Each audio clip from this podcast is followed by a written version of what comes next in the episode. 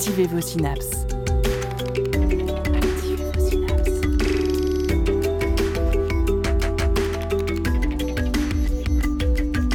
Poussez la porte du Labo des Savoirs et entrez dans un monde de science et d'expérience. C'est le Labo des Savoirs. Il nous a fait voyager dans le lac intérieur du centre de la Terre, nous a emmenés du fond des abysses de nos océans jusqu'au pôle de notre planète, a parcouru les mers et les continents avec ses personnages, est parti à la découverte de l'espace et de la Lune 100 ans avant tout le monde. Il a détaillé dans ses romans l'état de la science de son époque, de la navigation à la botanique, des technologies de son siècle à celles fantasmées des suivants qui n'existaient pas encore. Il a donné envie d'aventure à plusieurs générations de lecteurs du monde entier. Aujourd'hui, le Labo des Savoirs plonge dans l'œuvre d'un auteur prolifique et mirifique nantais du 19e siècle, Jules Verne, voyage au centre des sciences.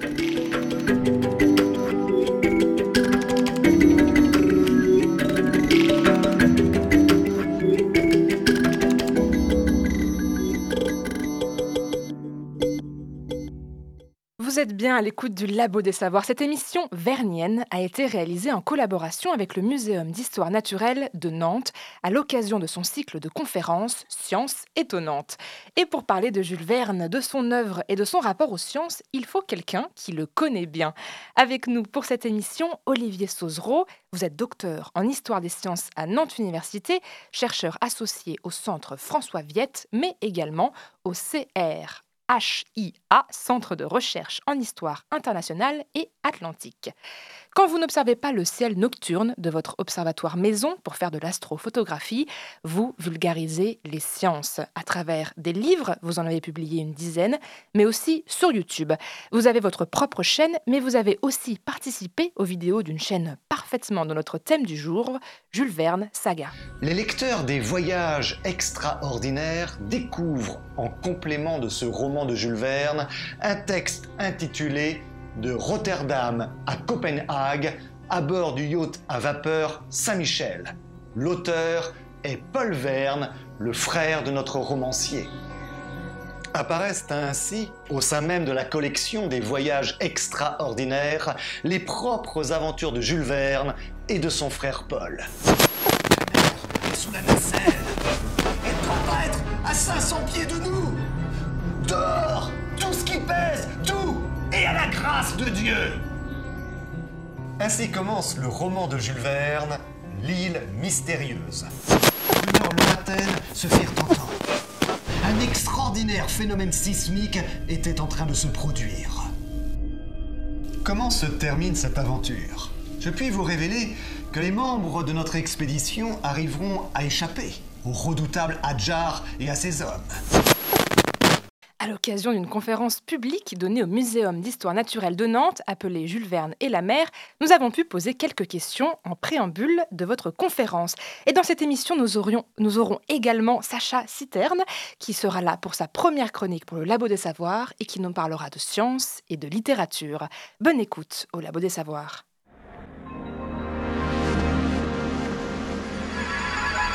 La science dans tous ses états. Au Labo des Savoirs.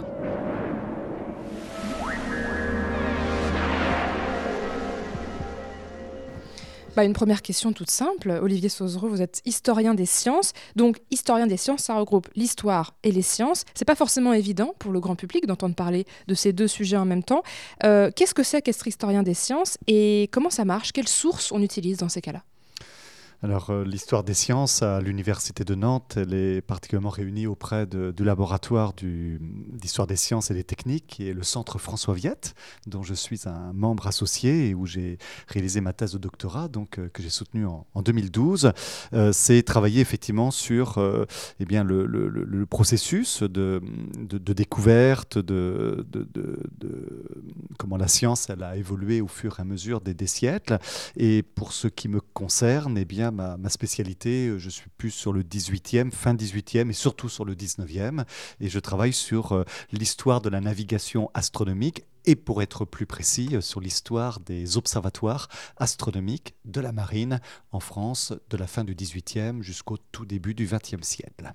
Et dans ces cas-là, qu'est-ce qu'on utilise pour faire ce travail ? C'est des sources scientifiques, littéraires ? Ce sont des sources, alors en l'occurrence pour ce qui me concerne, puisque chaque historien des sciences, en fonction de sa spécialisation, vous avez des historiens des sciences ou des techniques, qui travaillent sur l'Antiquité, il y en a qui travaillent sur le XXe siècle, d'autres sur la partie médiévale, donc forcément, et selon le sujet, on n'a pas les mêmes sources. Pour ce qui me concerne, ce sont des sources principalement de correspondance entre ces responsables d'observatoires, entre les officiers de marine, le ministère de la marine, le dépôt de la marine, le dépôt des cartes et plans de la marine qui avait en charge les chronomètres, qui étaient justement contrôlés dans ces observatoires.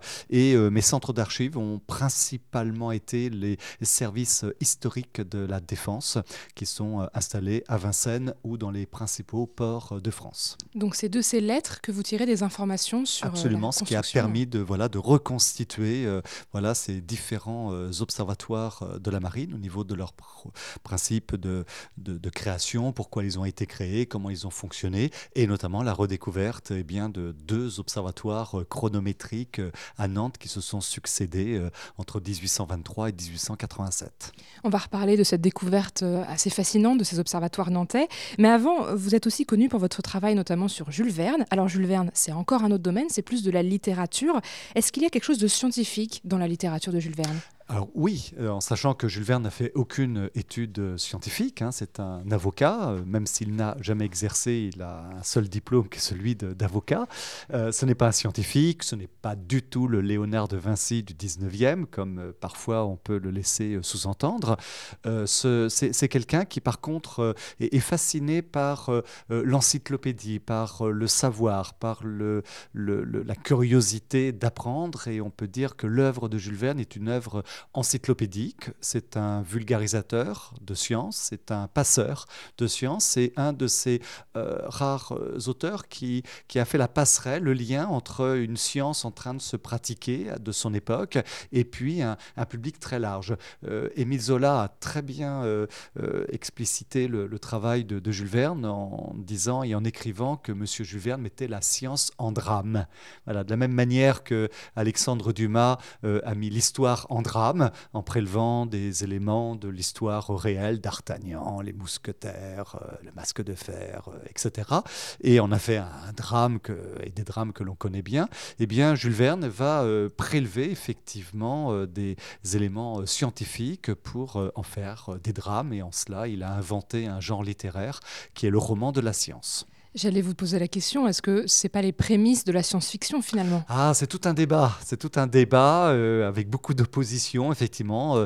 Certains considèrent qu'il est le père du roman de science-fiction. En même temps, le genre n'existe pas à proprement parler à l'époque de Jules Verne, ou tout au moins il va mourir au tout début du genre science-fiction. Quoique là aussi, la date de naissance du genre, je pense qu'il y a débat. Et une chose est certaine, Jules Verne est dans l'univers de la science-fiction, parce qu'il suffit d'aller fréquenter le formidable festival Utopial à Nantes, un des plus grands festivals de science-fiction d'Europe, peut-être même du monde, et pour se rendre compte que Jules Verne, il est toujours là. Voilà, il est là, et beaucoup d'auteurs de science-fiction considèrent que Jules Verne, c'est un peu leur grand-père. Je profite de ce que vous me dites pour rappeler que nous, le Labo des Savoirs, on sera aussi aux Utopiales, et c'est un super festival, je vous invite à tous y aller. Alors Jules Verne, on le connaît de nom tous, mais un petit rappel de sa vie, ça peut faire du bien aussi. Il est né en 1828 dans notre belle ville de Nantes. Il a d'abord écrit des pièces de théâtre avant de se tourner vers les romans et les nouvelles, pour lesquels on le connaît le plus. Son premier roman, c'est 5 semaines en ballon, qui est publié en 1863. Lui, il a 35 ans et c'est immédiatement un succès en France et à l'étranger. Commence alors la création d'une collection de romans, de nouvelles d'aventure qui sont regroupés sous le nom des Voyages extraordinaires. On y parle donc de voyages, mais aussi de progrès techniques et scientifiques et d'aventures. Donc ça s'adresse aux enfants comme aux adultes et du monde entier, puisque selon l'index des traductions de l'UNESCO, dans le top 50 des auteurs, Jules Verne est le 2e auteur le plus traduit dans le monde, juste derrière Agatha Christie, qui est la première, et devant William Shakespeare. Donc parmi ses œuvres les plus connues, on peut citer 5 semaines en ballon, son premier roman, 20 milieux sous les mers, le voyage au centre de la Terre, le tour du monde en 80 jours, l'île mystérieuse, etc. Est-ce que vous avez un roman préféré de Jules Verne ? C'est variable d'un jour sur l'autre. C'est variable d'un jour sur l'autre. Alors, je ne peux pas en répondre un particulier. J'ai une affection particulière pour Voyage au centre de la Terre, qui est un roman pour lequel voilà, j'ai une grande passion, effectivement, que je trouve remarquable. 20 000 lieues sous les mers, à chaque fois que je le relis, je me dis, mais quel chef-d'œuvre. Voilà, je suis complètement dans cette aventure au sein du sous-marin Nautilus, la présence du rêve, des cauchemars, cette ambiance étrange, mystérieuse qui règne dans ce sous-marin, le personnage de Nemo qui est très complexe également. Et puis des romans méconnus, j'ai notamment Le Sphinx des glaces, qui est un roman, alors pour le coup souvent inconnu de la part du grand public, et dont je soupçonne Jules Verne de l'avoir rêvé d'écrire pendant des dizaines d'années, et d'attendre plutôt... pas tout à fait le soir de sa vie, mais enfin les 10 dernières années de sa vie pour l'écrire, et qui est la suite d'un autre roman, mais qui n'est pas de Jules Verne, mais d'Edgar Allan Poe. C'est la suite des aventures d'Arthur Gordon Pym, dont dans l'œuvre d'Edgar Poe, eh bien, le roman se terminait par 3 petits points, avec une incertitude mystérieuse, totale, qui en faisait aussi le charme. Et Jules Verne a relevé le défi d'imaginer une suite. Donc c'est le Sphinx des glaces. Il a pris un héros qui n'était pas le sien. Voilà, absolument. Mais c'est en même temps un roman qui est une mise en abîme dans la mise en abîme. C'est un roman où les héros de Jules Verne rencontrent les héros d'Edgar Allan Poe.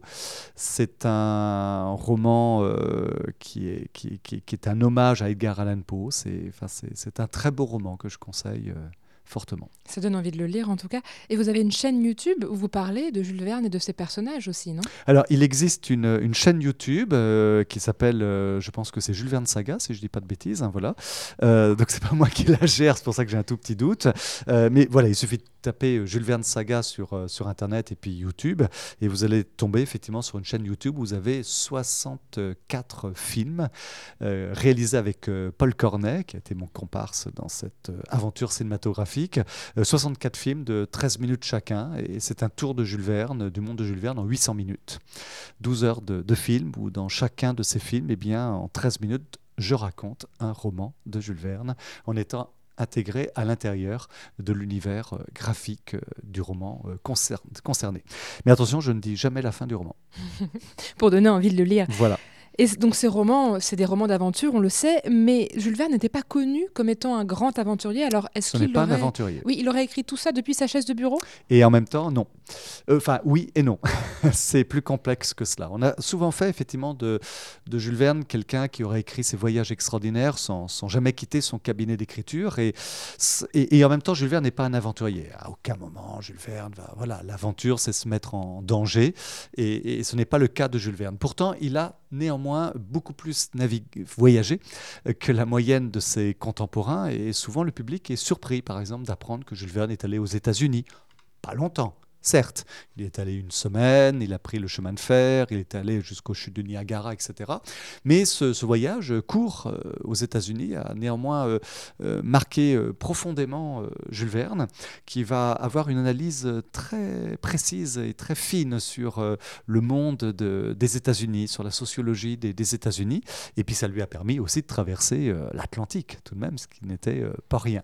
Et puis Jules Verne, surtout, eh bien, c'est un marin. Alors, pas un marin professionnel, mais un marin dans le sens amateur, noble du terme. C'est un amoureux de la mer. Il va avoir 3 bateaux successifs, et il est révélateur de constater que quand Jules Verne commence à gagner de l'argent, et au point de pouvoir en mettre éventuellement un petit peu de côté, après avoir quand même vécu beaucoup de vaches maigres, eh bien la première chose que fait Jules Verne, et je trouve que c'est très révélateur, il ne s'achète pas un appartement, il ne s'achète pas une maison, il se fait construire un bateau.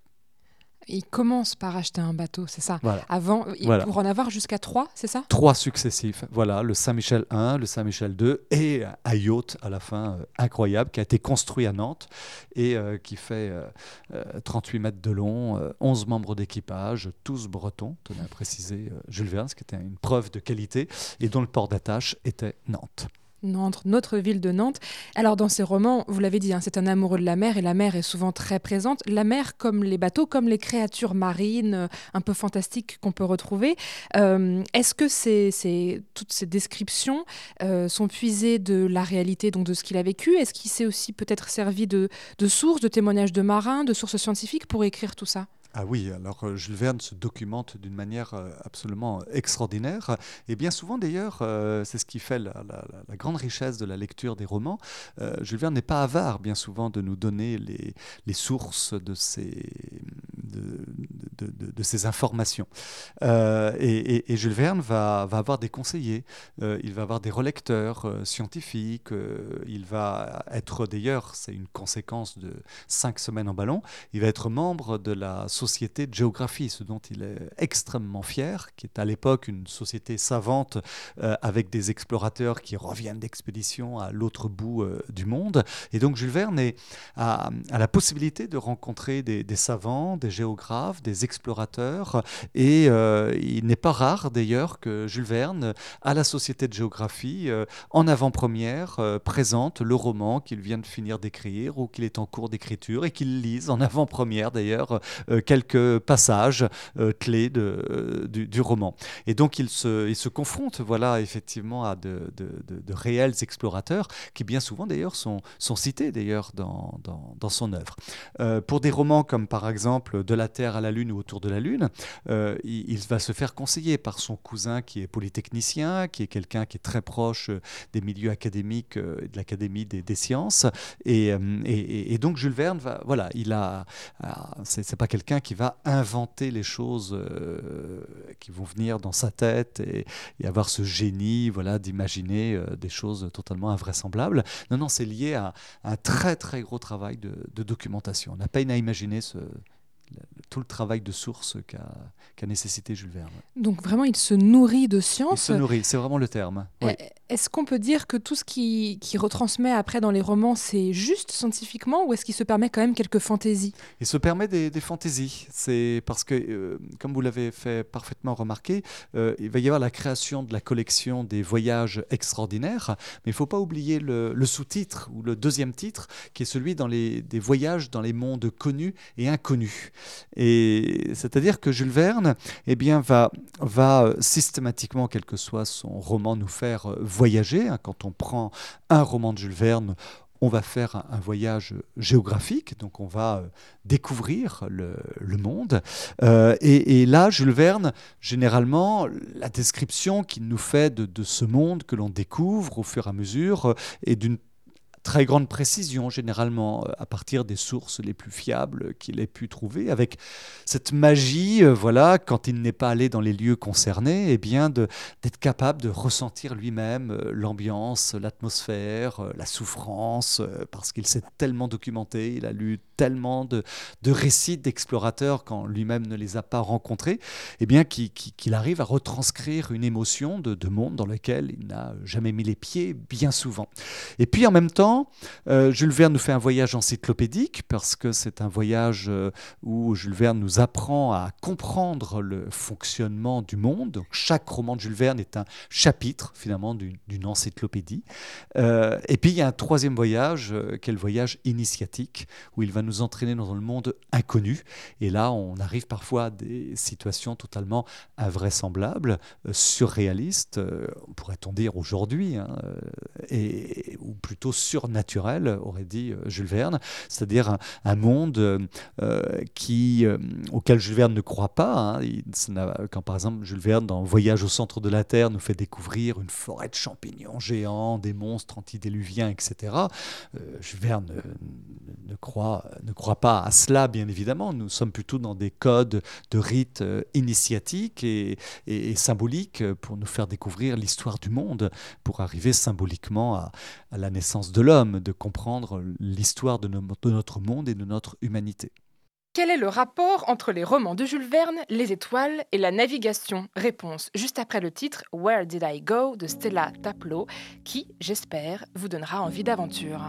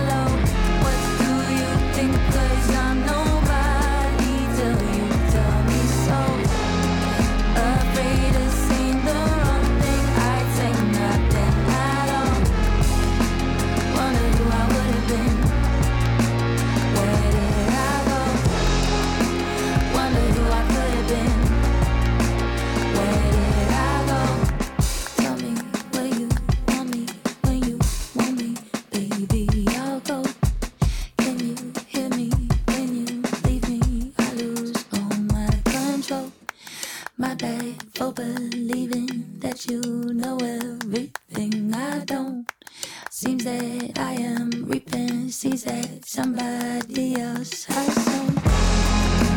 Tell me when you want me, where you go, I'll follow. What do you think? 'Cause I'm nobody till you tell me so. Afraid to seem the wrong thing, I take nothing at all. Wonder who I would've been. Where did I go? Wonder who I could've been. Where did I go? Wonder who I should've been. Where did I go? Wonder who I would've been. Where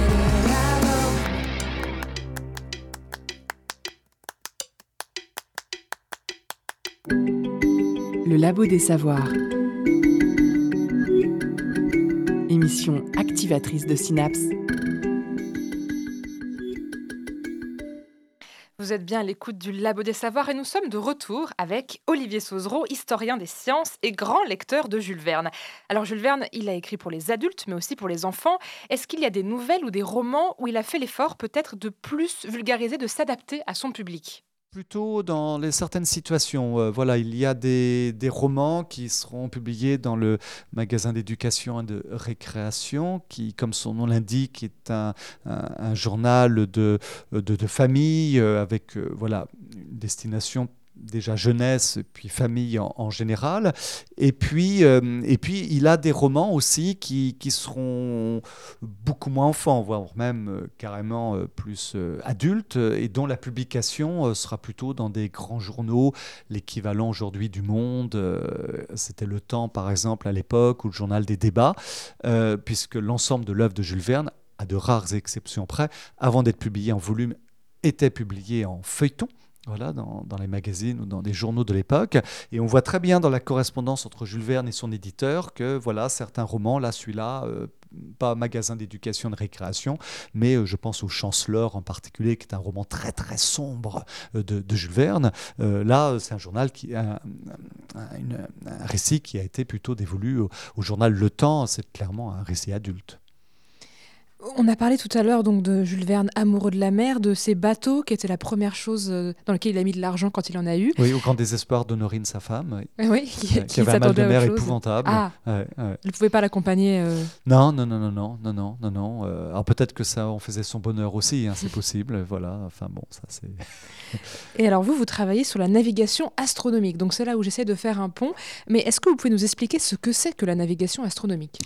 Jusqu'à une époque extrêmement récente, c'est-à-dire moins de 30 ans, le marin qui traverse les mers a la nécessité de pouvoir se guider sur les étoiles ou le soleil ou la lune, parce que le GPS n'existe pas, et tout au moins dans le domaine civil et commercial. Et donc le seul moyen de pouvoir se repérer, c'est d'utiliser le sextant, d'utiliser les tables astronomiques, les éphémérides de la connaissance des temps, etc., tout comme on le faisait au XIXe siècle. Et la navigation astronomique est une navigation qui permet de connaître sa route, son point, grâce à la mesure de la hauteur des astres pour pouvoir déterminer une latitude et une longitude. Donc c'est un élément qui fait partie du développement de l'astronomie et de la navigation, sur laquelle d'ailleurs on revient beaucoup parce que le GPS, qui est un système de positionnement par satellite, se révèle être aussi un système fragile finalement, et dans le cadre du cyberterrorisme, il n'est pas techniquement impossible qu'une puissance terroriste puisse induire en erreur un cargo, un paquebot, voire même un aéronef d'une fausse position. C'est pas totalement quelque chose d'impossible, et c'est quelque chose qui est largement étudié actuellement, et certaines puissances militaires reviennent à la navigation astronomique, très modernisée certes, mais en se servant de la hauteur des astres pour pouvoir déterminer une position en étant totalement autonome. Et puis quand vous envoyez un robot dans l'espace, vers Jupiter, vers Saturne, ou que vous envoyez un robot se balader sur Mars, il n'y a pas de GPS là-bas, donc ils font de la navigation astronomique là aussi. Donc les robots dans l'espace naviguent comme Jules Verne à l'époque ? D'une certaine manière, oui, tout à fait. Et ça, c'est quelque chose, la navigation astronomique, qui est très présente dans l'œuvre de Jules Verne, et au point d'en faire parfois des images iconiques. Une des images iconiques les plus célèbres, probablement de l'univers de Jules Verne, c'est le capitaine Nemo, qu'on voit avec son sextant, qui est sur la passerelle du sous-marin Nautilus, et qui est précisément en train de faire une hauteur du Soleil, pour pouvoir déterminer sa longitude ensuite. Et c'est précisément la position qu'a choisie l'artiste qui a reproduit le capitaine Nemo sur l'esplanade Jean Bruno sur la butte Sainte-Anne, qui est avec son sextant. Et alors, comment Jules Verne a appris à naviguer avec les étoiles ? Est-ce qu'il y a des... Alors, il a d'abord appris à naviguer tout simplement, comme tout gamin, sur la Loire. Il y avait, comme nous dit Jules Verne dans ses souvenirs d'enfance, un loueur de bateau à 1 franc la journée. Et donc, avec son frère Paul, qui est 1 an plus jeune, son frère cadet, Paul et Jules, voilà, dès la petite adolescence, commençaient déjà à pratiquer la navigation. Ils ont appris de cette manière-là, probablement qu'on leur a appris aussi. Et donc, ils ont beaucoup navigué. Voilà, la navigation, très, très rapidement, a pris un rôle extrêmement important. Et puis, Jules Verne va avoir une grande chance par son frère Paul, c'est que Paul va devenir un officier de marine. Voilà, il va faire l'école de marine, il va naviguer, il va faire le tour du monde sur des navires de commerce. Il participe en tant qu'officier à la guerre de Crimée, également dans la marine impériale. Paul va devenir le conseiller scientifique de Jules Verne pour les romans qui traitent de navigation. Quand vous savez que 8 romans sur 10 chez Jules Verne sont des romans qui nous parlent de navigation, vous imaginez l'importance de Paul pour l'écriture des romans de Jules Verne. Paul est un peu le capitaine Nemo de Jules Verne. Il lui sert de source sûre. Voilà, oui, on peut dire. Oui, c'est... Alors Nemo, c'est pas tout à fait ça, parce que la personnalité de Paul n'est pas tout à fait celle de Nemo. Mais en tout cas, effectivement, une référence. Et en citant Nemo, vous visez juste, puisque lorsque Jules Verne va commencer à écrire 20 000 lieues sous les mers, on a une lettre remarquable de Jules Verne qu'il écrit à son éditeur Hetzel. Si ma mémoire est bonne, je crois qu'on est en août 1868. Je le dis de mémoire, et Jules Verne est à Chantenay, donc à côté de Nantes, comme il disait, dans leur maison de campagne, et Jules Verne écrit à Hetzel qu'ils commencent leur voyage sous les eaux. C'est comme cela qu'il baptisait au départ 20 000 lieues sous les mers, et qu'il travaillait à la machine de ce qu'allait devenir le capitaine Nemo, mais qui ne s'appelait pas encore ainsi à l'époque. Jules Verne, dont on parle depuis le début de cette émission, figure littéraire du 19e siècle, était donc aussi un amateur de sciences et de techniques, et c'est loin d'être le seul auteur à mélanger littérature et science. D'ailleurs, cette division arbitraire est plutôt récente à l'échelle du savoir. C'est ce que tu vas nous expliquer dans ta chronique, Sacha. Et oui, c'est vrai, Sophie, que je me suis posé la question. Eh bien, figure-toi que la science et la littérature, bien qu'elles appartiennent à des disciplines séparées au niveau académique, avec pour exemple la fameuse division des parcours lycéens entre les filières S et L, qui a d'ailleurs été abolie à la rentrée 2019, sciences et littérature n'ont pas toujours eu des frontières si marquées. Il est vrai qu'aujourd'hui, on ne lit pas un article scientifique, articulé selon une méthodologie rigoureuse, introduction, matériel et méthode, résultats, discussion, comme on lirait le dernier roman récompensé du prix Goncourt. Mais revenons légèrement en arrière, au début du XVIIe siècle, là où la science, telle qu'on l'entend aujourd'hui, n'existe tout simplement pas encore. On parle plutôt de philosophie naturelle. Celle-ci désigne les textes qui s'intéressent à l'étude de la nature et du monde physique, avant l'avènement de la science moderne, qui débutera avec les travaux de Copernic et de Galilée. Nous sommes alors à la fin de la Renaissance. René Descartes publie le Discours de la méthode en 1637. Dans cet ouvrage, il y expose sa méthodologie du doute, méthode ayant pour but d'éviter l'erreur et de construire le savoir sur des fondations solides et rationnelles, à l'instar des mathématiques. Descartes vient s'inscrire dans l'humanisme philosophique, ou comme on dirait aujourd'hui, l'anthropocentrisme. Il y développe notamment sa théorie de l'animal-machine, qui voudrait que les animaux ne soient que des êtres purement mécaniques, dénués de conscience. Peu après, c'est par exemple chez le poète et fabuliste Jean de La Fontaine qu'on retrouve une mention et réponse à Descartes.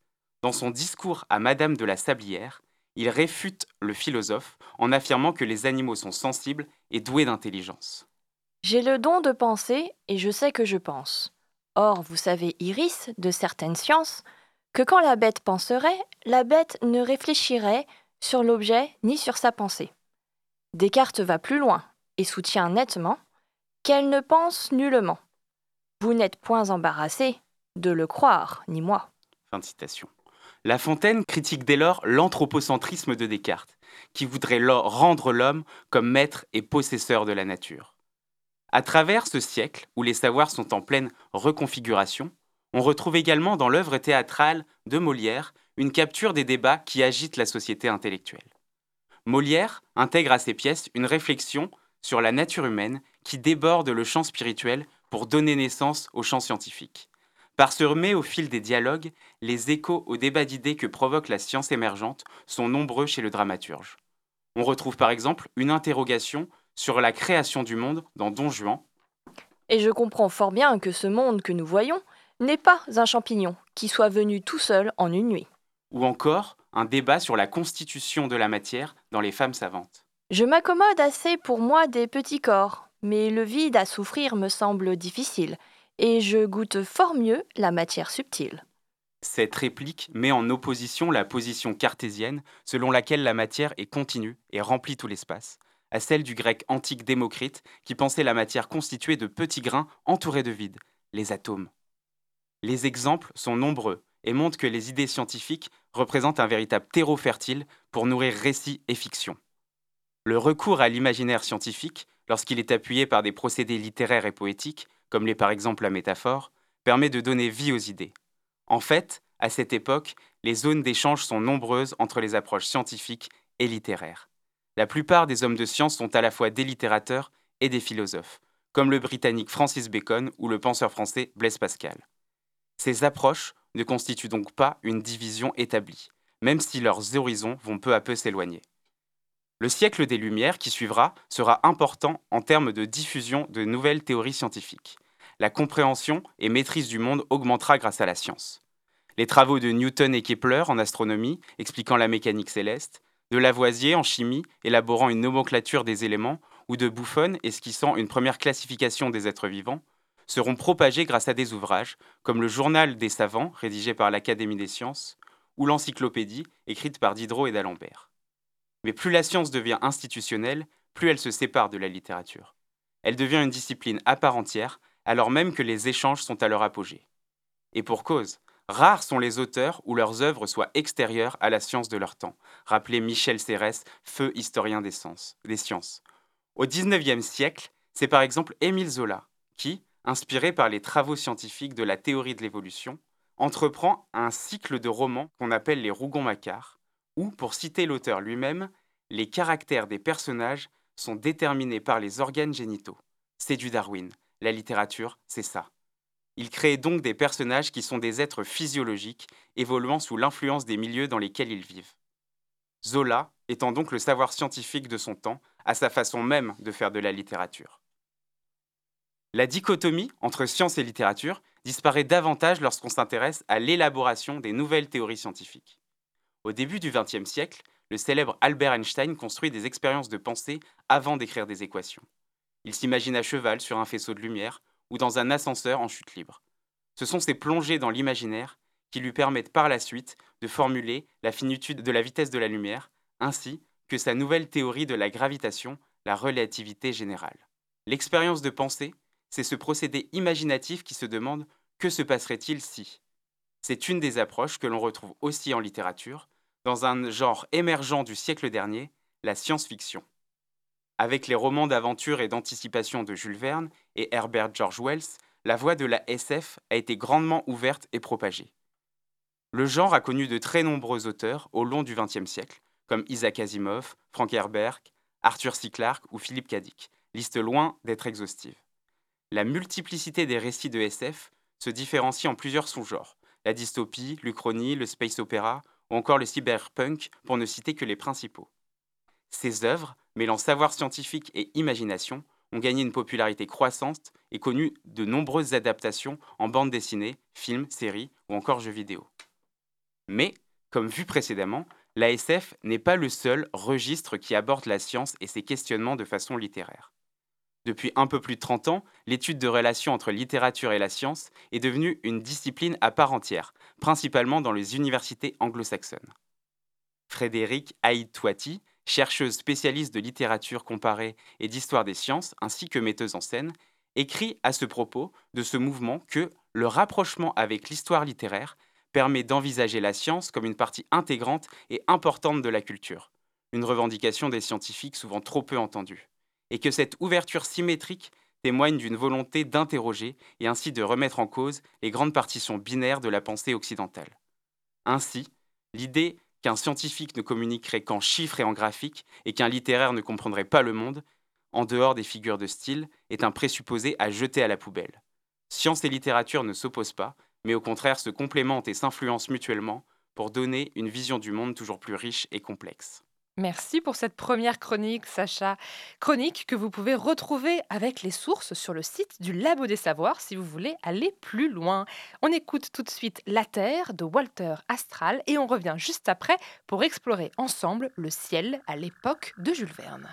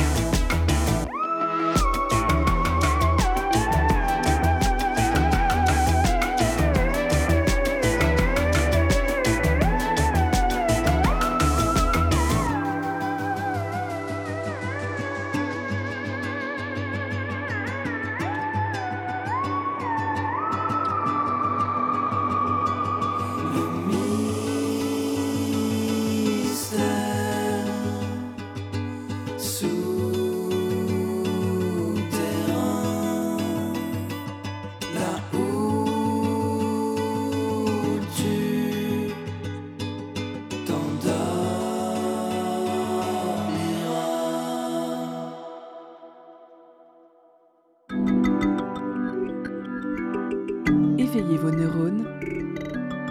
Vous êtes bien. Vous êtes au Labo des Savoirs.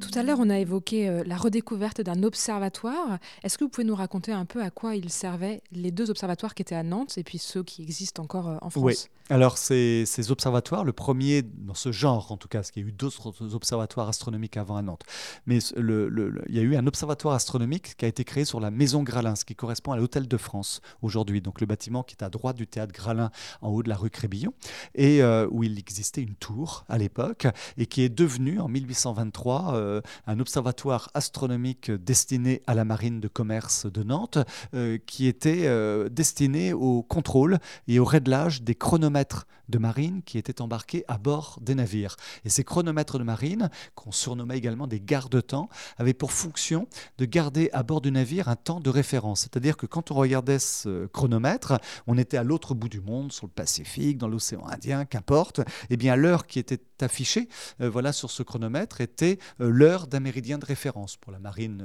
française, c'était à l'époque l'heure du méridien de Paris. Donc on avait à chaque fois un référentiel temporel qui permettait, grâce à des observations astronomiques, de déterminer la longitude en mer. Donc ces observatoires avaient une fonction vraiment très très importante, et l'observatoire de la Maison Gralin, créé donc en 1823, va être progressivement remplacé par un autre observatoire qui, plus que symboliquement, un symbole de pur hasard, est terminé de créer en 1828, c'est-à-dire l'année même de la naissance de Jules Verne, mais va véritablement rentrer en fonction en 1835 à peu près. C'est un observatoire astronomique situé au 18 rue de Flandre, Dunkerque, bâtiment qui existe toujours pour cet observatoire-là, et qui était lié à l'école d'hydrographie de Nantes, école d'hydrographie où Paul Verne a été étudiant en 1852-53. Tout est lié. Tout est lié. Et d'ailleurs, quand vous lisez un ouvrage remarquable, qui est un de mes romans préférés de Jules Verne, qui s'appelle « Mirifique aventure de Maître Antifer », qui est un roman très très drôle, qui est une histoire seulement de latitude, de longitude, enfin plutôt de longitude, il y a un personnage qui ressemble pour le coup beaucoup à Paul Verne, qui s'appelle Juel. Pour moi, c'est Paul Verne. J'ai toujours l'impression de voir Paul Verne à travers ce personnage. Et Juel va passer son diplôme de capitaine au long cours, son examen de capitaine au long cours, à l'école d'hydrographie de Nantes. Donc Nantes est présent jusque dans les romans de Jules Verne. Voilà. C'est fantastique. Alors attendez, je vous écoute et je perds le fil de mes questions. Est-ce que Ah oui, on s'éloigne un peu. Alors, je vais rester sur l'observatoire. Cet observatoire, il a continué d'être utilisé jusqu'à quand ? Et est-ce qu'on l'a un peu oublié ou est-ce qu'on a toujours su qu'il était là ? Alors, l'observatoire ferme, tout au moins officiellement, en 1887. Et progressivement, cet observatoire va être totalement oublié. Au point que, dans les années 1990, cette tour qui est enclavée dans un îlot d'immeubles entre la rue de Flandre, la rue de Bréa, la rue des Cadeniers et la rue Voltaire, va être sinon oubliée, en tout cas sa fonction oubliée. Et c'est ce qui va faire le jeu de l'oubli et de la redécouverte, où par mon travail de recherche, je vais retrouver cet observatoire visible pourtant partout, c'est pas si bien visible que cela aussi. C'est ce qui a participé aussi à son oubli. Et de comprendre, de le contextualiser, d'en refaire tout le fil. Et c'est un bâtiment qui a été totalement oublié et qui est désormais inscrit à l'inventaire supplémentaire des monuments historiques. Donc maintenant, il n'est plus oublié. Quelle source historique vous a permis de remettre la main dessus, de le redécouvrir ? Ça a tout d'abord été les archives municipales de Nantes. Et puis couplé aux archives départementales, également le Caran, c'est-à-dire les archives nationales, et le service historique de la Défense, en l'occurrence celui de Vincennes, ce sont les sources principales, plus les archives privées de la maison d'horlogerie Breguet également, qui ont permis de retrouver l'histoire de ces différents observatoires. Est-ce que le ciel qui était observé à l'époque de cet observatoire ou de Jules Verne est le même qu'aujourd'hui ? Oui et non. Non, dans le sens où la pollution lumineuse, bien entendu, a totalement changé notre rapport en tant que citadin avec le ciel astronomique, puisque l'éclairage public qui existe déjà depuis le XVIIIe siècle était quand même extrêmement limité et va véritablement commencer à se développer au cours de mémoire des années 1840, principalement, si ma mémoire est bonne, sans être extrêmement gênant au départ. Et puis, il va y avoir, après la Seconde Guerre mondiale, une explosion totale des sources lumineuses qui font que, bien évidemment, ce que l'on faisait dans cet observatoire au XIXe siècle serait totalement impossible aujourd'hui. Vous êtes astrophotographe, donc le ciel de nuit, vous l'observez souvent. Est-ce que cette pollution lumineuse continue de vous gêner aujourd'hui ? Bien sûr, plus que jamais. Enfin, plus que jamais, non.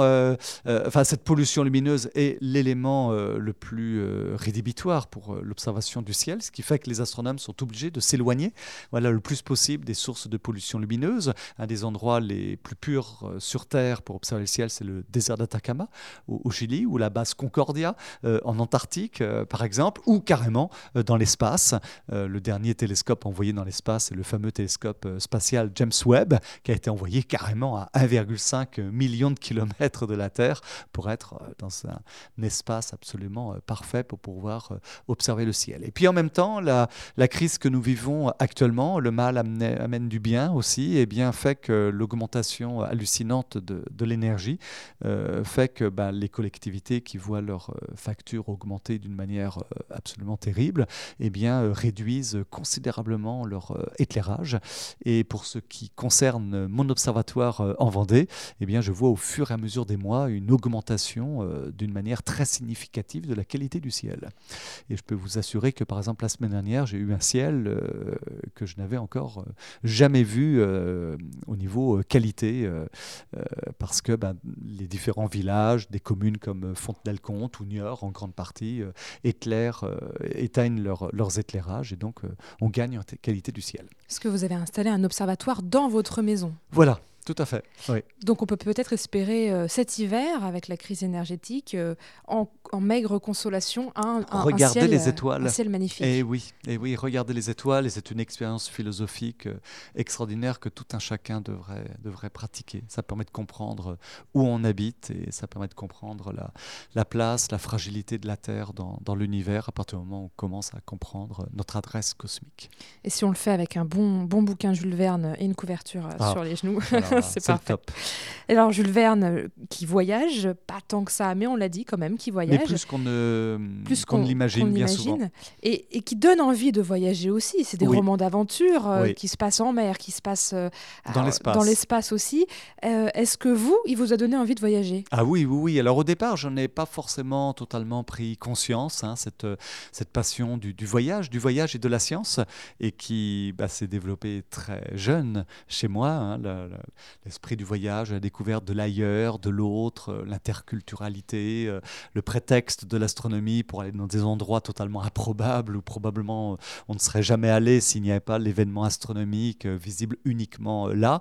Et donc forcément, très très progressivement, l'univers de Jules Verne est apparu comme étant une source d'inspiration d'abord inconsciente et de plus en plus consciente, au point que certains de mes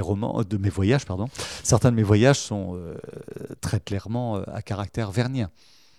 Si vous deviez conseiller un roman pour quelqu'un qui n'a jamais lu de Jules Verne, qui se dit « Oh là là, c'est pas pour moi, ça date du 19e, ça doit être écrit n'importe comment, mon Dieu, je n'arriverai jamais à lire ça », quel roman, nouvelle, texte de Jules Verne vous conseilleriez ? Ah là là, c'est difficile. Mais je pense « Voyage au centre de la Terre », je pense. Voilà, je pense. Mais en le lisant, faut le lire plusieurs fois, parce qu'on se rend compte qu'il y a plein de niveaux de lecture. C'est le voyage initiatique par excellence. C'est un roman qui est vraiment très très beau. J'ai un très grand plaisir aussi dans Le Rayon Vert, parce que en plus le héros principal est une jeune fille et une jeune fille qui a du caractère. C'est une jeune fille, je crois qu'elle a 17 ans, Elena, et que ses oncles tuteurs, elle est orpheline. Voilà. Ces oncles tuteurs qui sont adorables, qui sont des gens, des sortes de Dupont, un petit peu, de frères, ne lui veulent que son bonheur. Donc, la marier. Mais, bien sûr. le mari qu'ils ont trouvé lui correspond absolument pas. Donc elle trouve un stratagème parce qu'elle a du caractère. Elle veut pas faire non plus de peine à ses oncles qui sont tellement adorables. Voilà. Mais c'est un sacré petit bout de bonne femme et qui montre qu'il y a des sacrées héroïnes dans l'œuvre de Jules Verne.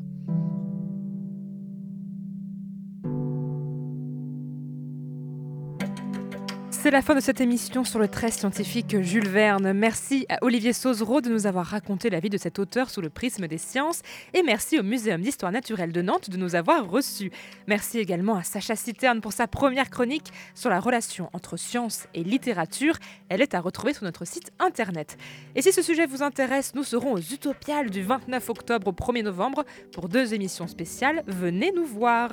Vous pouvez d'ailleurs retrouver toutes nos émissions et nos podcasts sur le labodesavoirs.fr ou sur votre application de podcast préférée. Suivez nos réseaux sociaux pour toutes nos actualités et nous, on se dit à la semaine prochaine pour une nouvelle émission.